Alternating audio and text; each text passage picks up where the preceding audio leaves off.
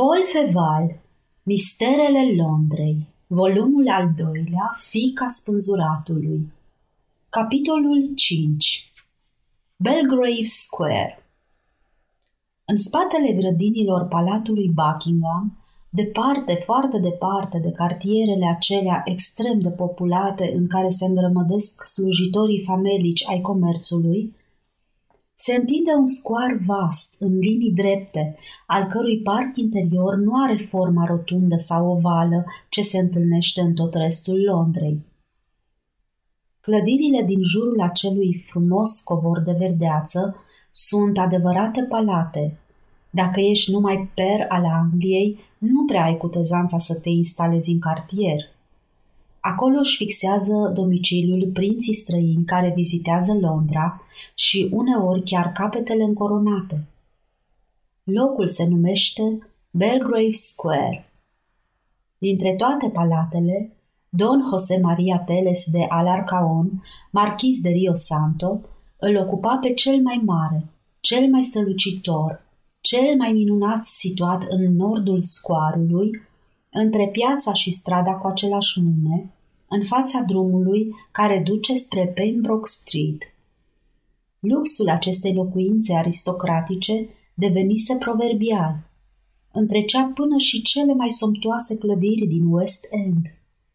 Iar nobilimea engleză, atât de bogată, atât de vanitoasă, atât de pasionată de renumele pe care îl dă în Regatul Unit, exagerarea unui lux împins până la nebunie, își pleca fruntea în fața fastului babilonian etalat de un străin. Rio Santo, al cărui gust artistic capricios nu se putea acomoda cu amenajările burgheze ale arhitecturii engleze, care n-avea decât un singur proiect pentru orice edificiu, fie că e vorba de un coteț, palat sau capelă, își schimbase complet interiorul locuinței.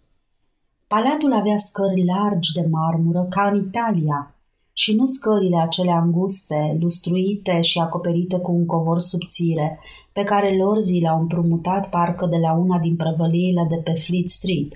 Ornamentația interioară imita stilul vast și armonios pe care îl poți admira la Paris și care pare necunoscut la noi. Firește că Rio Santo, înzestrat cu gusturi alese și pasiune pentru frumos, nu putea accepta moda engleză. Alcibiade, spune istoria, se transforma instantaneu și se adapta într-o singură zi la moravurile fiecărei țări pe care o străbătea. Ceea ce nu-i spre lauda lui Alcibiade.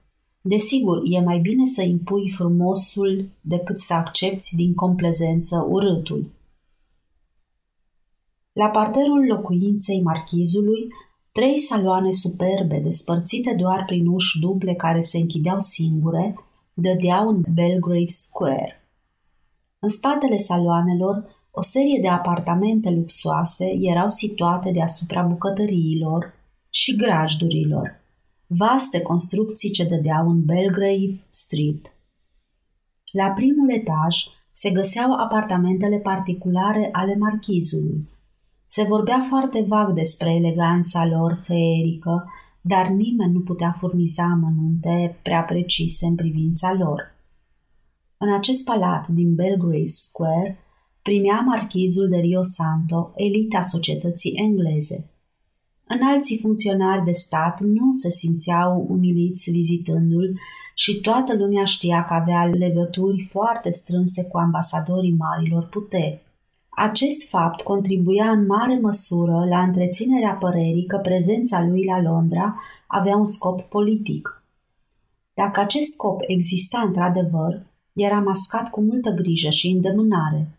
Viața lui Rio Santo era atât de plină de acele lucruri pe care unii le socotesc frivole, iar alții le situează deasupra celor mai grave încât se considera o imposibilitate ca marchizul să mai găsească timpul necesar unor preocupări serioase. Lumea își imagina deci că Rio Santo avea probabil o misiune politică, dar și că o neglija la extrem, ceea ce făcea ca piedestalul său să crească nespus în înălțime. Era aproximativ 8 seara. Nici o lumină nu strălucea în cele trei mari saloane ale lui Irish House, numele pe care Rio Santo îl dăduse nu se știe de ce palatului său. Ușa de la intrare, în pragul căreia se aflau de obicei doi gruni înalți în livrea, era deschisă. Stăpânul nu se afla acasă. Într-unul din apartamentele situate în spate, luminat blând de o lampă acoperită cu un glob de sticlă mată, un tânăr ședea tolănit pe catifiaua albastră a unui divan și se juca cu părul mătăsos al unui minunat câine de rasă. În mijlocul camerei se afla în picioare Tyrell Orbul. Ce părere ai despre Lovely, Sir Edmund?" întrebă deodată tânărul. Lovely era numele câinelui de rasă. Consider impertinentă întrebarea, signor Angelo Bembo, răspunse orbul. Nu cunoști infirmitatea mea? Ai dreptate, Sir Edmund, ai dreptate, murmură Bembo, al cărui chip frumos și nepăsător exprima o nuanță de batjocură. Infirmitatea dumitale e bine cunoscută. Reprezintă cea mai frumoasă pană a aripii dumitale și sunt sigur că n-ai schimba-o nici pentru o mie de lire sterline. Într-adevăr, spuse sec Tyrell. Adevărat? De fapt, te-ai putea face și surd. Poate să fie nevoie. Jos, Lovely. Zău dacă fata aceea pe care ai dezgropat-o nu știu de unde, nu-i cea mai frumoasă făptură din lume, Sir Edmund. Găsești, signor? Da, pe Dumnezeul meu. Sir Edmund, nu te încrunta. N-am nicio pretenție la ea, chiar de-ar fi fost și mai frumoasă. Ceea ce e greu de imaginat. Din moment ce are o legătură cu dumneata, pentru mine a devenit la fel de venerabilă ca o centenară. Vă stimez mult pe toți cât sunteți, dar nu vă iubesc. Asta e o mare nenorocire pentru noi, signor. Nu vă iubesc, continuă cavalerul Bembo, și dacă n-ar fi fost Don Jose, pentru care m-aș lăsa ucis de o mie de ori, de mult aș fi trimis la dracu organizația voastră. Ar fi pentru noi o mare pierdere, signor, spuse iar Tyrell cu răceală. Mare sau mică, ăsta e adevărul. Există printre voi o duzină de mutre care îmi calcă pe neri. În primul rând, a dumitale, Sir Edmund. Nu te supăra, te rog. Pe urmă, doctorul Mur, care are aerul unui vampir pe onoarea mea. Apoi mutra fanfaronului ăluia de major Barrowell. Un adevărat englez ăsta. În sfârșit, ca să nu mai lungesc prea mult lista, cea a pretinsului doctor Müller, căruia tare aș vrea să-i văd diploma. N-ai decât să-i o ceri, signor. Se spune că e în stare să despice în două un glonț de revolver și încă de la 20 de pași pe lama unui brici. Ca să revenim la subiect, nici eu nu valorez poate mai mult ca voi și tocmai ăsta e lucrul cel mai îngrozitor. Dar cel puțin îmi petrec timpul distrându-mă și apoi nu sunt un om care... Signor, îl întrerupse Tyrell, puteam să gândesc astfel, dar nu să-mi și exprim părerea. Răzbună-te, Sir Edmund, Ți-am oferit un subiect gras. Ca să-mi continui ideea, eu sunt un biet sclav. M-am dăruit fără rezerve. Știam că te-ai vândut, signor. Angelo se ridică brusc și îl dădu la o parte pe Lovely cu piciorul. M-am dăruit, domnule, m-am dăruit, strigă el. Eu sunt un gentilom, auzi? Și dacă mi-am pus voința în serviciul unei voințe mai puternice, n-am făcut-o pentru bani. S-ar putea ca zvonul public să se înșele, signor, replică Tyrell cu o ironie mușcătoare. Zvonul public, ai zis? Aha, mă socotiți după chipul dumneavoastră. Credeți că vă semăn, dar voi nu vedeți în Don Jose prietenul, stăpânul meu. O mărturisesc cu orgoliu, voi nu vedeți în el decât fațeta pe care vă înfățișează vouă, unelte ticăloase, ale uriașelor sale planuri. Dacă ați ști... Ce să știm? întrebă Tirel, apropiindu-se cu un aer lacom. Angelo își mușcă buza până la sânge. Jos, Lovely, mormăi el roșind. Ce naiba, domnule Tyrell? Sau Sir Edmund? Nu te mai uita așa la mine, tot n-ai să vezi nimic de vreme ce ești orb. Ce vrei să afli? Dacă nu mai fi întrerupt, lucru pentru care îți mulțumesc, era să spun o prostie. Marchizul are deci planuri pe care noi nu le cunoaștem? întrebă încet orbul. Am spus eu așa ceva? S-ar putea. Un singur lucru e cert. Aceste planuri îmi sunt la fel de necunoscute ca și vouă. Don Jose ține la mine, dar, slavă Domnului, nu sunt confidentul lui, căci sunt cam limbut din fire. Tot ceea ce știu e că are un suflet mare, o inteligență vie și o voință neînduplecată. Îmbinarea acestor trei lucruri se numește geniu, Sir Edmund. Și când ai geniu, nu te mărginești să pescuiești în ape tulburi ca dumneata, care trebuie să recunosc, pui uneori mâna pe niște peștișori drăguți. Spune-mi, te rog, cum o cheamă pe fata aceea frumoasă? Suzana, signor. Și ce ai de gând să faci cu ea? E și asta o întrebare. Orbul începu să străbată din nou camera în lung și în lat, părând că meditează. Cavalerul Angelo Bembo îl urmărea cu o privire înciudată și tristă. Ce nevoie aveam să stau de vorbă cu omul acesta?" își spuse el, recăpăntându-și în cele din urmă bună dispoziție.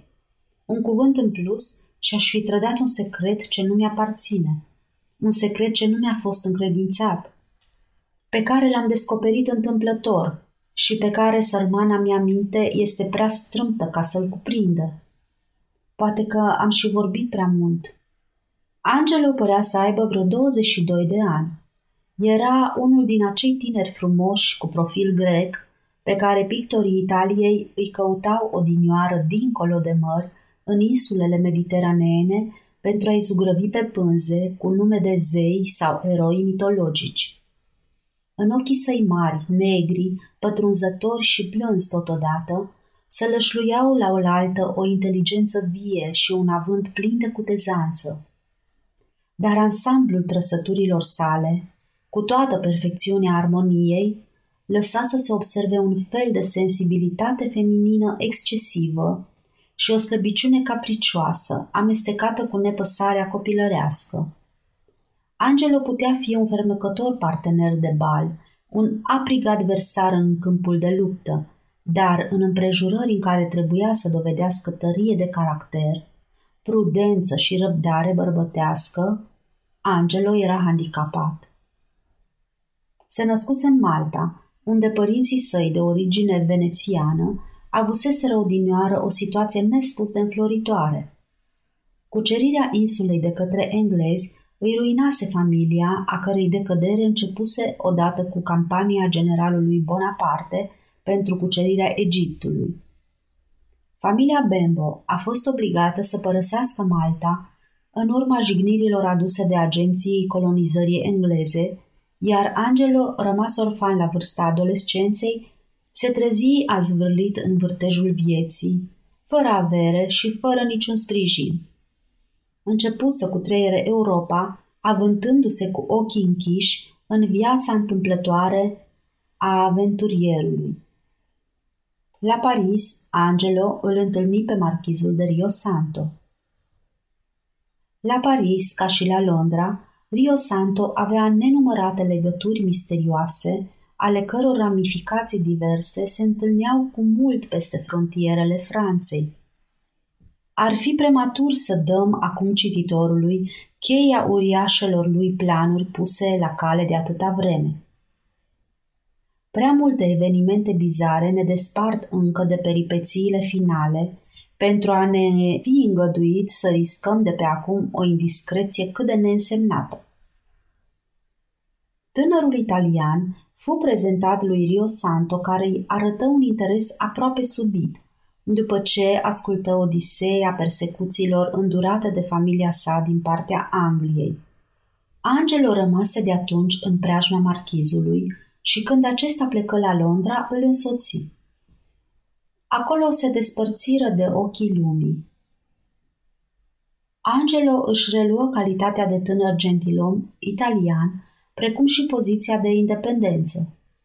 Rolul lui era să îngroașe numărul admiratorilor dezinteresați ai lui Rio Santo și să contribuie astfel la creșterea prestigiului acestuia. L-am văzut în exercițiu funcțiunii la balul de la Trevor House, dar putea să intre oricând în palatul din Belgrave Square. Rio Santo ținea într-adevăr la el, iar Angelo răspundea acestei prietenii printr-un devotament fără margini. Tyrell continua să se plimbe. Angelo își recăpătase seninătatea și zâmbea, gândindu-se probabil la dragoste, în timp ce degetele lui subțiri, lungi și albe, se jucau cu părul mătăsos al lui Lovely. Deodată câinele se așeză în patru labe și scoase un lătrat de mulțumire. Apoi sări spre una din ușile apartamentului, care se deschise numai decât. Rio Santo intră în odaie, urmat de doctorul Moore. Era palid și părea foarte obosit. Avea cearcăne mari în jurul ochilor săi stinși. Liniștește-te, Lavli, liniștește-te, spuse el, dând la o parte câinele, care, neobișnuit să fie tratat cu indiferență, se refugie trist la picioarele divanului. Bună seara, Ange!" îi strânse mâna și îi șopti. Du-te și ia banii din trăsură. Sunt zece mii de lire sterline. Provin de la casa din Carhill. Îi pui în seif. Angelo salută și ieși. Ce s-a întâmplat, Sir Edmund?" întrebă apoi marchizul. Doctore, te rog să mă ierți. Vă rog să luați loc. Sunt al dumneavoastră. Aș vrea să știu, răspunse orbul, dacă planul meu a avut succes. Ești un om abil, Sir Edmund, replică glacial Rio Santo. Totul a ieșit bine și ai câștigat astăzi o sută de guinee, pe care trezorierul meu ți-o ține la dispoziție. Milord, începu orbul făcând o plecăciune. Asta-i tot?" îl întrerupse marchizul. Nu, nu-i tot, milord. Am ținut să vă vorbesc despre tânăra aceea, Suzana. Suzana, îl întrerupse din nou marchizul, dar de data aceasta cu blândețe, ca și cum numele rostit i-ar fi mângâiat plăcut auzul. Orbul nu reuși să-și rețină un surâs, dar curând îl alungă, simțind privirea plictisită pe care i-o arunca Rio Santo. Vorbește, poruncii acesta din urmă, tolănindu-se pe divan. Tyrell rămase în picioare și continuă. Fata aceea tânără, milord, nespus de frumoasă, după cum ați putut constata, este foarte potrivită pentru rolul ce îi se va încredința. Dar e îndrăgostită și mă tem... De cine? Îl întrerupse brusc marchizul. Desmititul acela de Brian Lancaster, răspunse Tyrell. Brian, e unul din oamenii noștri, murmură marchizul prea încet ca Tyrell să-l poată auzi în ciuda dorinței neestăvilite a acestuia. Și cu toate păcatele pe care aristocrații le lasă moștenire copiilor lor, el și-a păstrat sufletul curat. Apoi rosti cu glas mai tare. Îmi pare bine că îl iubește pe Brian de Lancaster, Sir Edmund. Serios, milord, zise orbul. În cazul acesta, nu poate decât să-mi pară bine și mie, dar e o fată cam ciudată, o fată adorabilă, spuse Rio Santo cu un aer melancolic.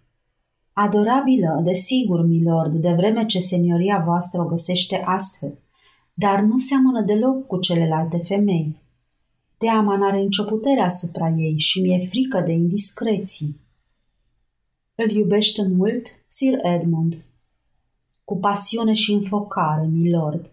Aș spune că nutrește pentru el o dragoste sublimă, dacă n-aș disprețui cuvintele mari pe care poeții le-au făcut ridicole. Ești prea aspru, Sir Edmund, iar Brian e un om fericit. Orbul își stăpâni un zâmbet, iar Rio Santo continuă după câteva clipe de tăcere. Se apropie momentul, Sir Edmund, când toți cei ce m-au slujit vor fi răsplătiți peste așteptările lor. Fii cu ochii pe Suzana, căci e adevărat, orice indiscreție ar putea, dacă nu să anihileze, cel puțin să întârzie succesul, dar nu o despărți de Brian. Fata a știut să-mi stârnească interesul, Sir Edmund. Nu uita acest lucru și procedează în consecință. Tăcu. Orbul făcu o plecăciune adâncă și ieși. Rio Santo rămase singur cu doctorul Moore. Sfârșitul capitolului 5